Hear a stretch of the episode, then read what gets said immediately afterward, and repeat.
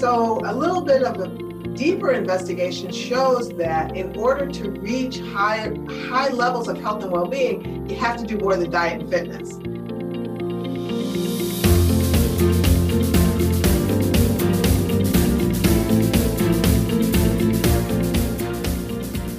Hey everyone, and welcome to the Modern Learners Podcast. I'm Will Richardson, your host, and this week it gives me great pleasure to welcome two of the most important cogs of the Modern Learners team to our podcast. Missy Emler and Lyn Hilt take over this week for podcast episode number 46. And the good news is, for those of you who listen regularly, and thank you if you do, that their voices will be heard more frequently on our podcasting episodes so you don't have to listen to me and Bruce droning on about education every other week or so.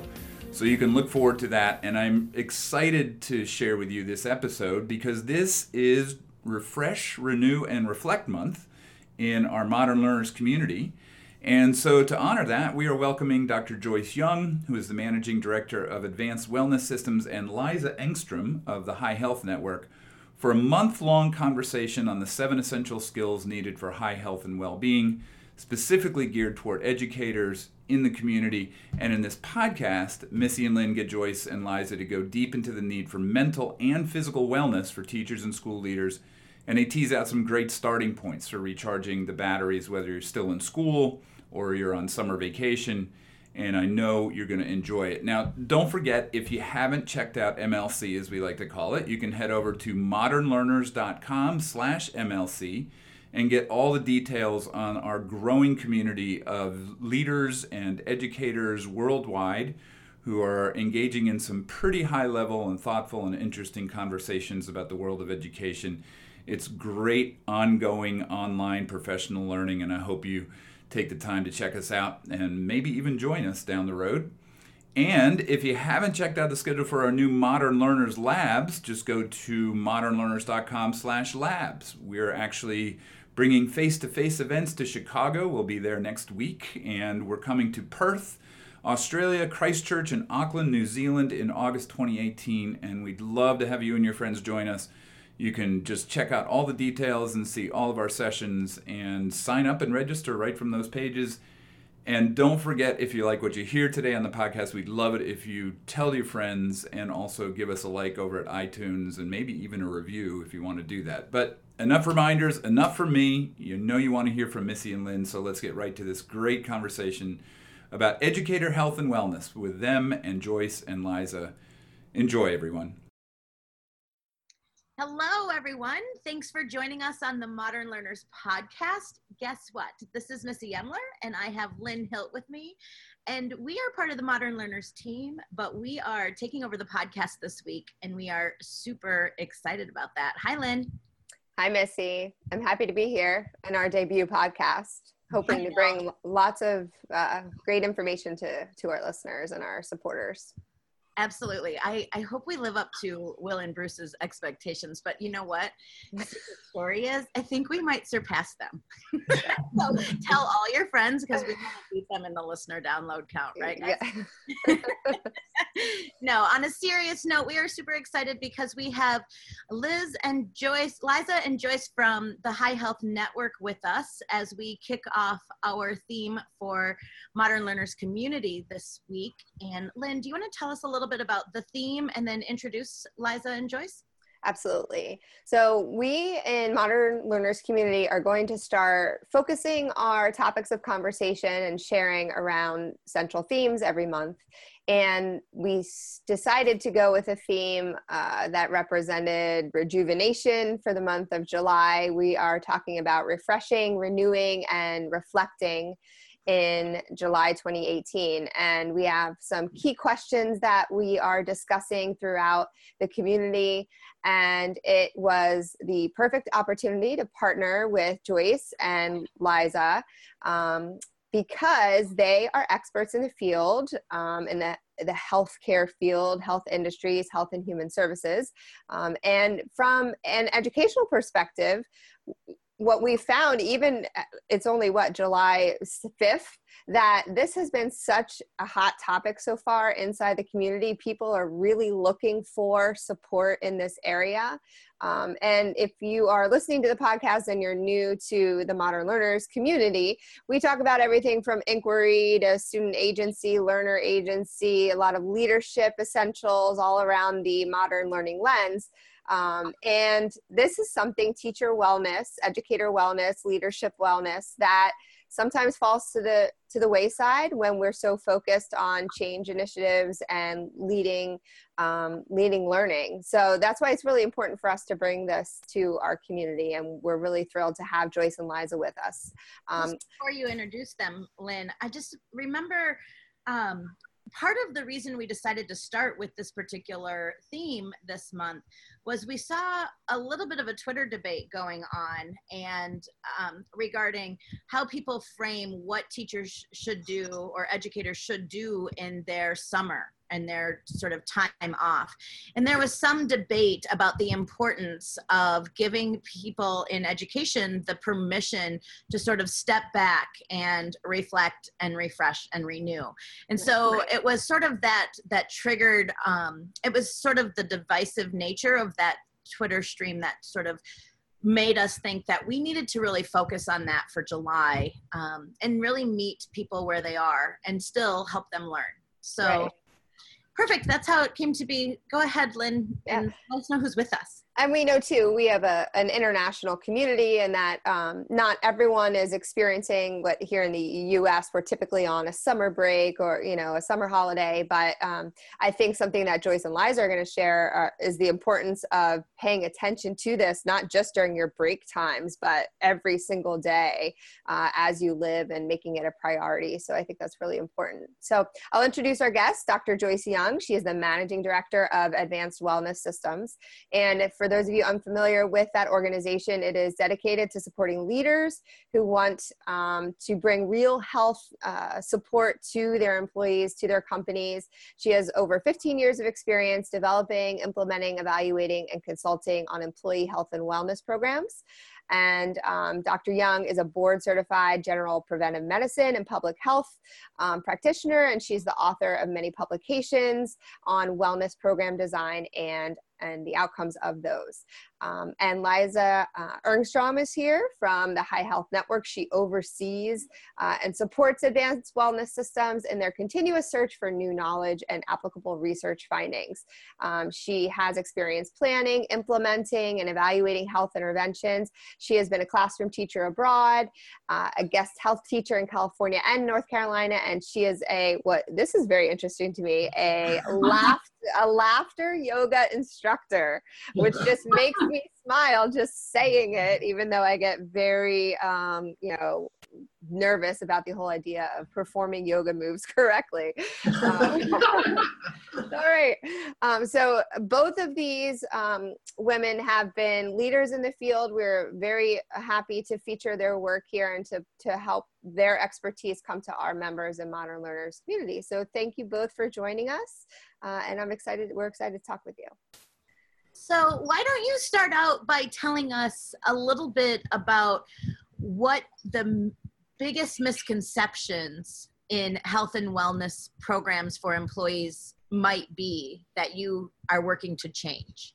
Missy, thanks for asking because you basically have summarized the reason for advanced wellness systems coming into being.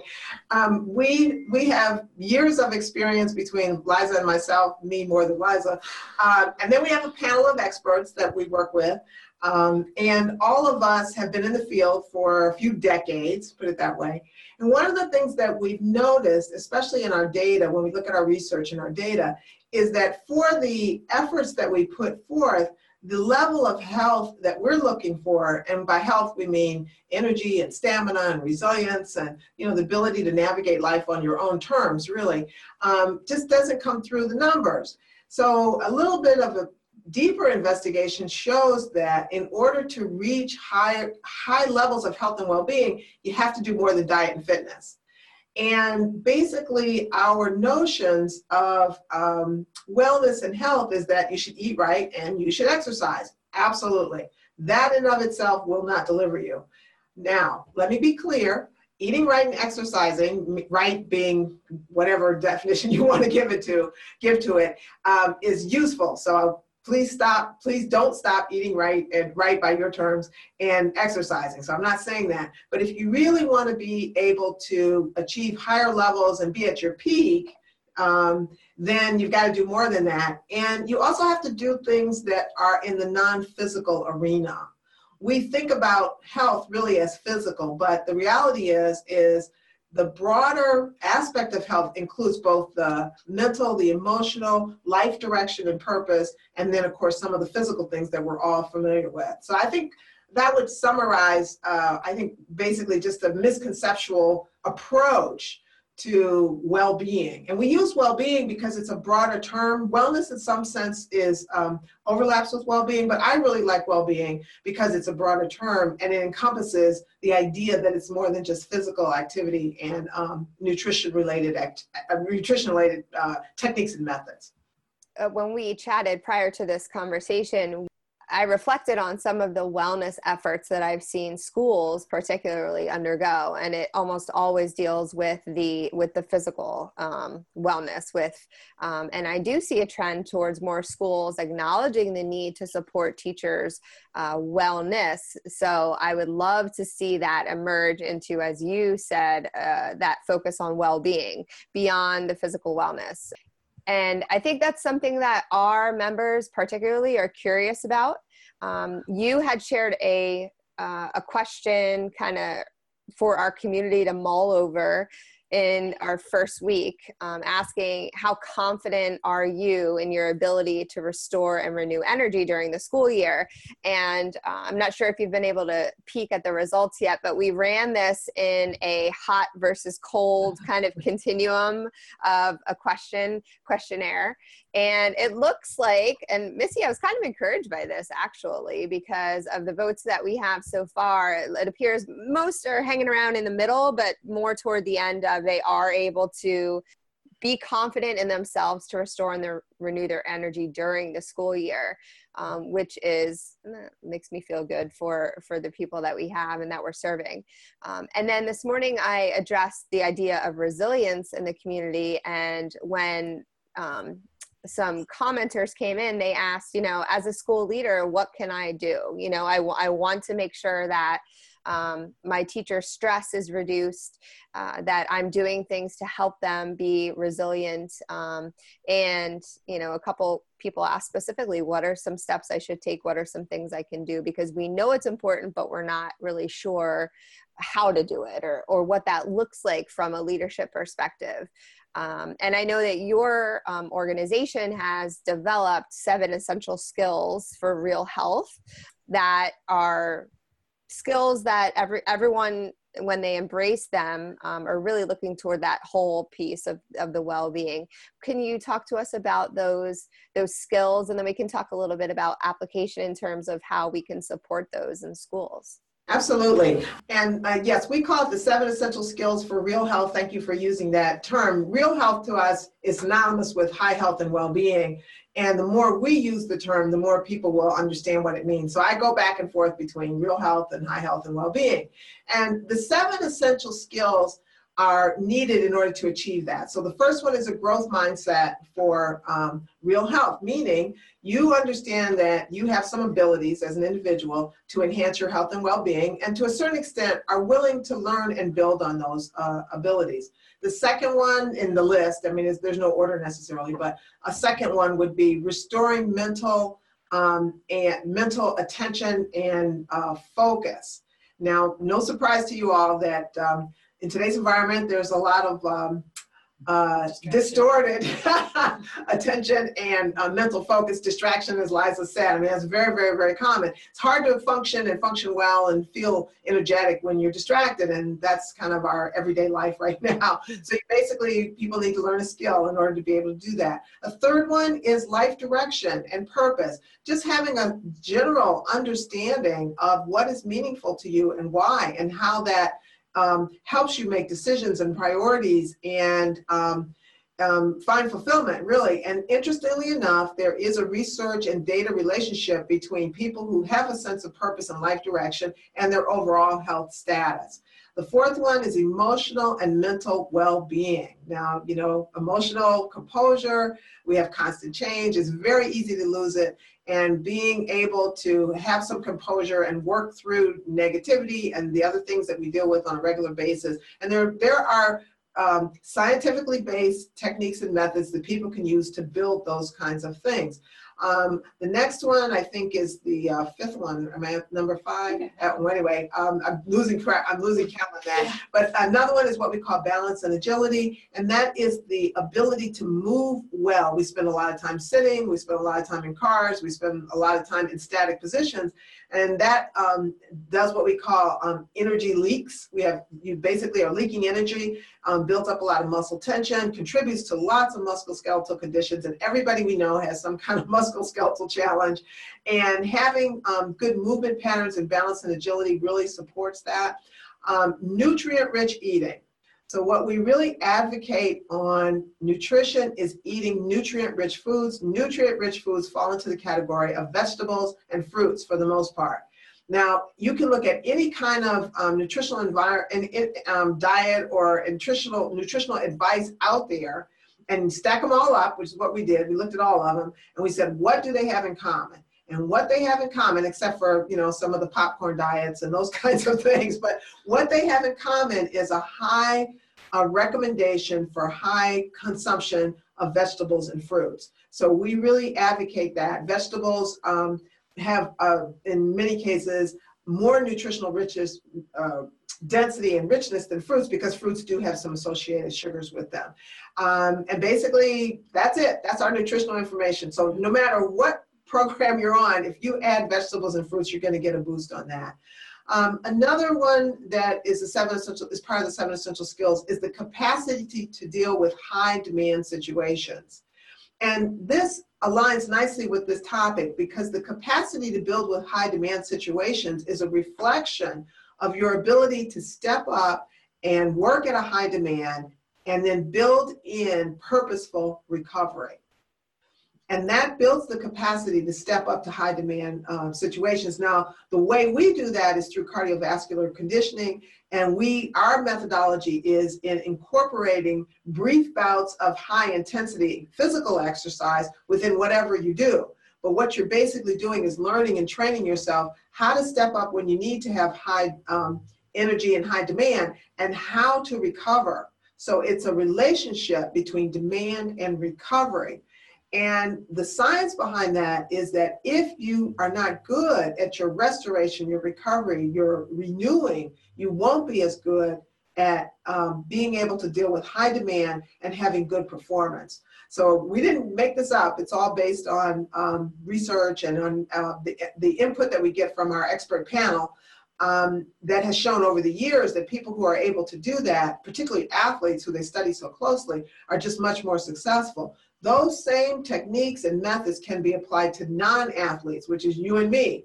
And that's what we do. We break them down into simple steps that anybody can use and use and incorporate in their regular routine to be able to um, to be able to navigate well and achieve the real health that we've been uh, talking about in today's demanding environment. Now, did I get all seven, Liza? I think you Uh, did, this one? yeah. Okay, all right. That was off my Did you- memory. Did you do balance and agility? A balance and agility. Yeah, we talked about movement patterns, Yeah, muscle yeah, tension, yeah. and those kinds of things. Yeah. Yeah. So I find the um, the essential skill regarding recovery, which you just sort of talked about, extremely intriguing because I think that that's something even in myself. I notice, you know, we have a big project to do. I used to have several board meetings where I was trying to convince them that we needed to spend money in this way or in that way. Um, or potential conflict situations that might deal with maybe parent and teacher conflicts that I tried to facilitate through. And some of those were extremely stressful situations. And a lot of times in my role as a principal, I didn't have enough time to recover from one before I was on to the next. And I felt like it just um, depleted me. And so some of my recovery um, happened when I was at home with my own kids. And then I took away from them um, more than I really wanted to, and I found that to be that to add to my stress. So is there can you just give us one glimpse of what one might do to recover from some of those high stress, high, you know, friction moments that might become more of a habit? We have a number of um, approaches to recovery. So there's daily recovery, there's weekly recovery, and then there's longer recovery. And I think the idea of daily recovery is something that we just have to build in because we have this idea and pattern that we're going to just go through the day and like if you look at your calendar it's meetings back to back to back right well okay there's no daily recovery there not not much. Anyway one of the um, things that we advocate for good meeting hygiene i'm going to use that term is to not have meetings more than 90 minutes without a break. Sometimes you have these long meetings and then you run from one meeting to the other. You haven't had a break and a break could be you know five minutes it could be less than that it could be even three minutes. Sometimes in long meetings you can build in a little bit of movement. We actually have a little movement routine that you can do. Even during the meeting stand up and go through this uh, movement routine. It is refreshing. So taking some of those breaks uh, throughout the day. Another thing for recovery is um, eating foods that build energy. So a lot of the snacks that we eat actually don't build energy, they're quite depleting. I, I shouldn't have my Diet Coke after those stressful meetings because I'm serious. I do that. I'm like, oh, that was crazy. I'm going to grab a Diet Coke to get through that moment. Tell me. Right. Um, and unfortunate, unfortunately, when you do that, you're draining energy, not building it. I'm really, I'm working on that. I really okay, good. so, so those are, um, so you can recover from you can use us uh, you can use movement to recover you can use breaks to recover you can use hydration to recover. Breathing is huge okay? Really huge because the breathing influences the nature of the nervous system all right so, for instance, when you breathe in, if you take a deep breath in, you're basically revving up um, your part of your nervous system, the parasympathetic. So, I don't want to get too, you know, technical, but anyway, you're revving that up. Exhaling, though, is revving up your um, the other half of the nervous system that is more relaxing. So, something that is really, really simple that you all can test for yourself. If you breathe in shorter than you breathe out, all right, you can count. So breathe in one, two, three, breathe out one, two, three, four, five.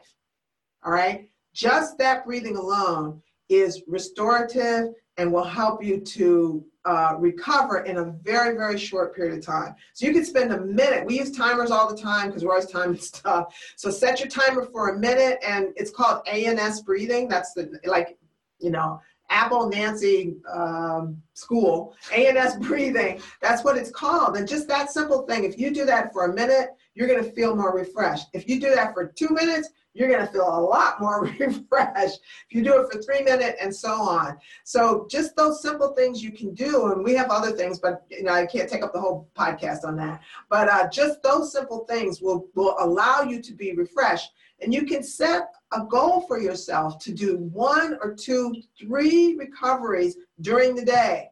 Okay, don't wait till you get home. Um, I'm going to tell you a personal approach that I took and sometimes still do. Um, I always took a nap before I went home.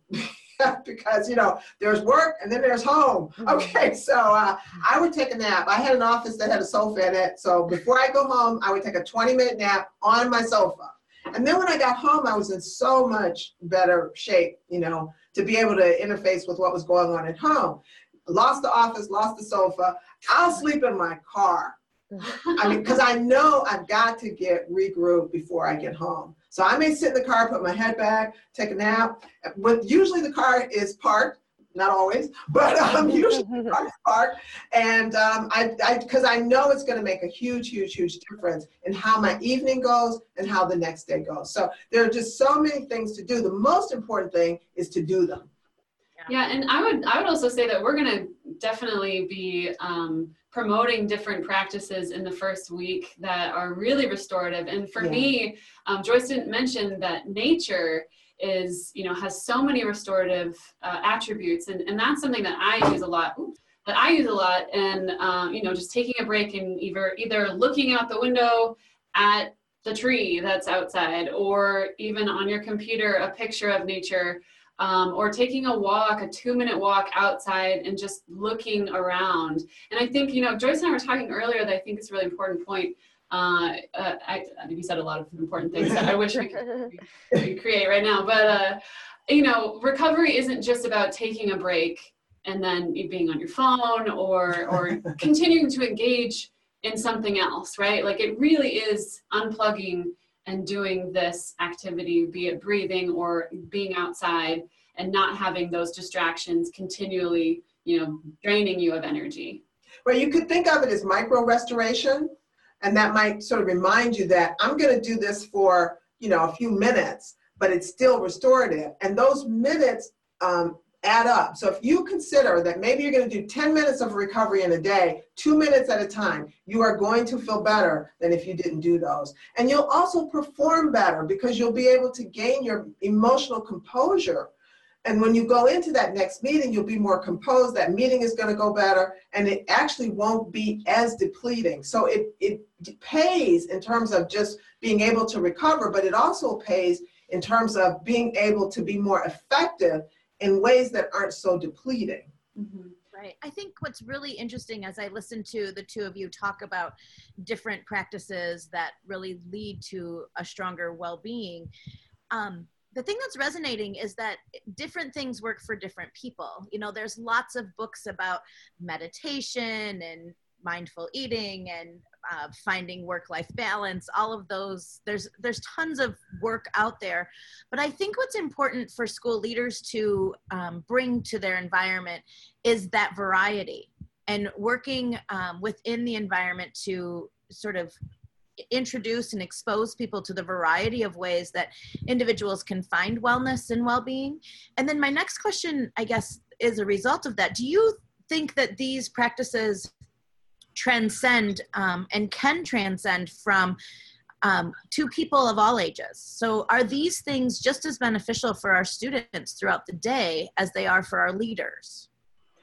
Absolutely. Um, and so, yeah, just you know, an example I have a five month old, and he stops crying when I take him outside right? Mm-hmm. So that's a quite a range of ages where you know nature is has restorative effects. But I think you know beyond that, it's it is really important first for educators and administrators to really master these skills for themselves before they try to you know implement it in a classroom setting with students that being said there's little things obviously that you know translate very easily such as contact with nature and and um, you know different physical activities and, and mindfulness, which I know is, is starting to be a, a really big thing for schools that are trying to promote mindfulness with their students and as a way to um, negotiate conflicts. So I, I think, yes, uh, th these practices can be used in all for all ages and all environments, but it is important to first kind of, you know, as we've been talking about, work on yourself and master them before trying to, you know, put them out there for other people. Right. I, you know, we, we have a big focus on mastery because once you put in the effort, um, the time, the attention, the practice, and master things, your insights are just much more deeper. Um, and so we really encourage people to focus on mastery. Now, you know, the reality is, and we see this in our comments all the time, when you begin doing things, people in your community actually notice. So they'll say, oh, so and so's calmer. Oh, you know, we started uh, eating more nutrients in our meals and our whole family is better. We get this in our comments. So some of this goes, um, translates out even unintentionally. We call it a collateral benefit. So things will happen, but we do want to encourage people to not lose sight of the need to actually master the practice. You know, and I imagine this syncs with some educational theory, okay, before you know you're beginning to try to translate that to others.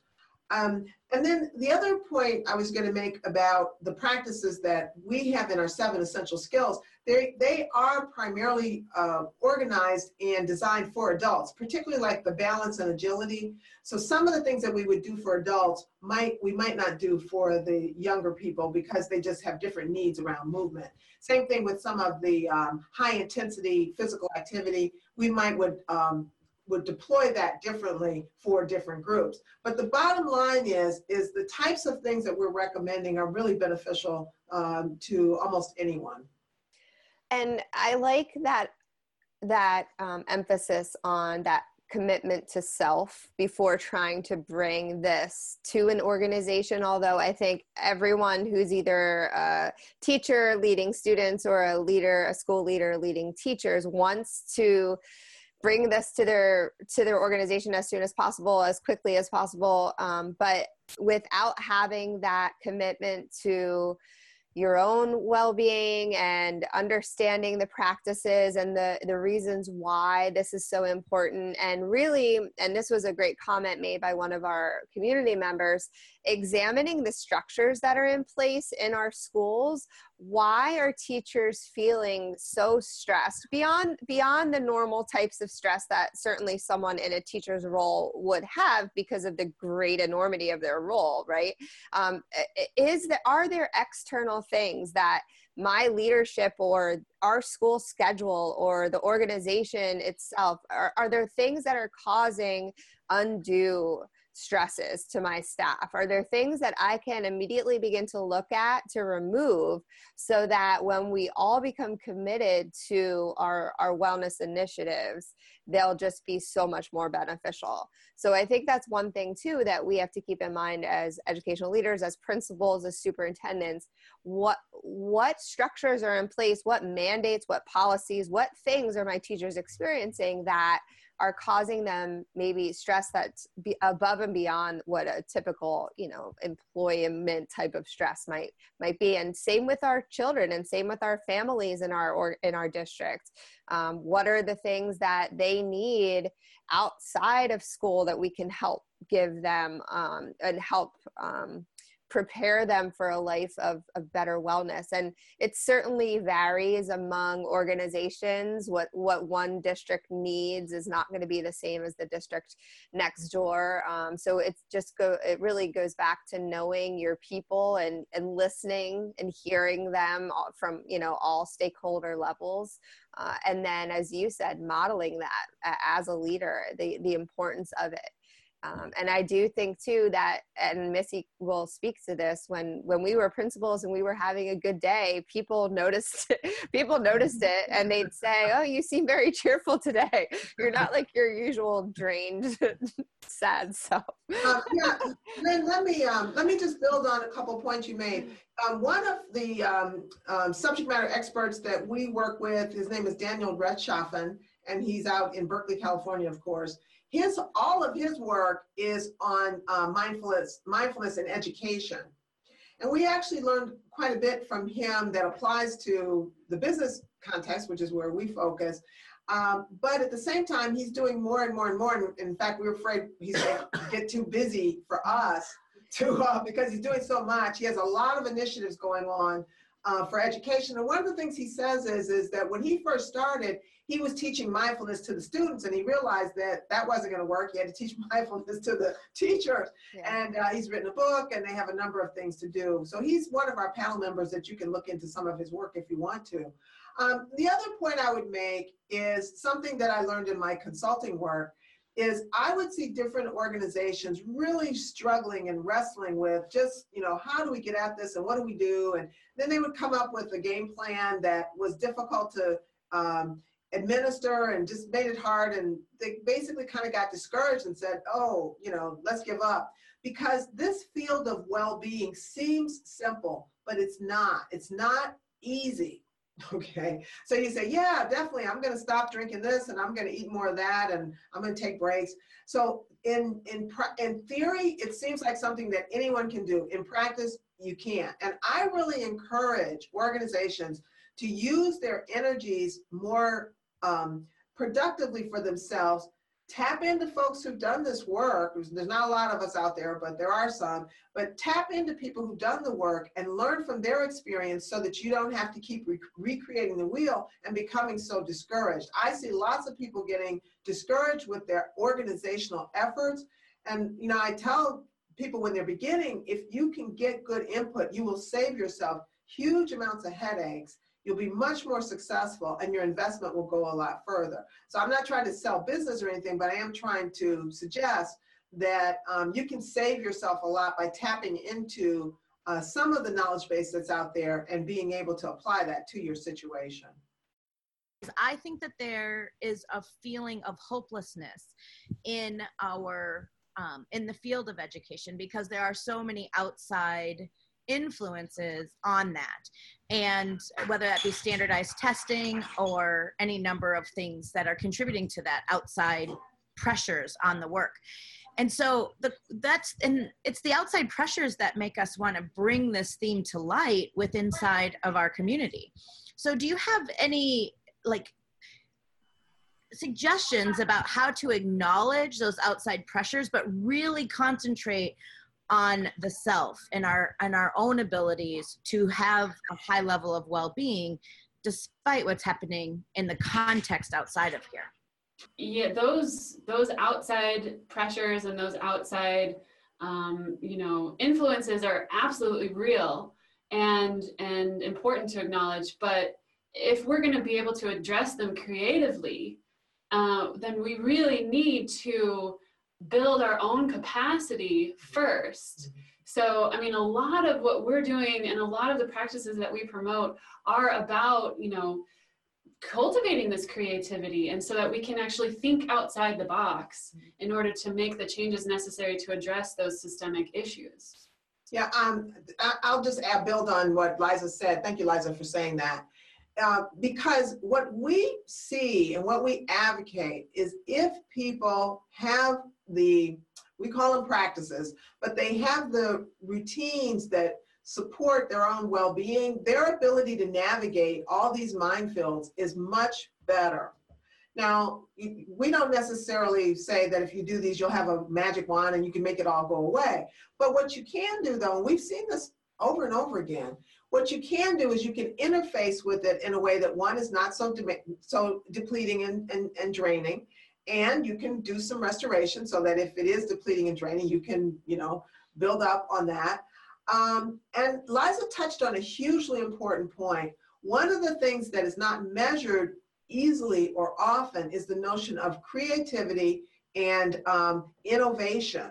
So in lots of situations that we're all in, we're not thinking in a real creative way because we don't really know how to.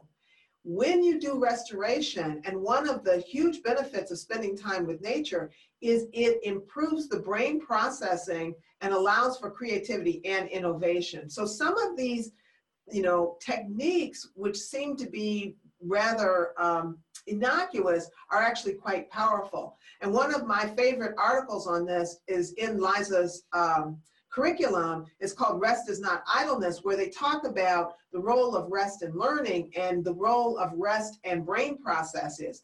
They're talking about learning in this article, but it applies to adults as well. So, you know, our practices are deceptively simple but once you begin to do them and make them your own, your ability to navigate the world just gets a lot better on all fronts.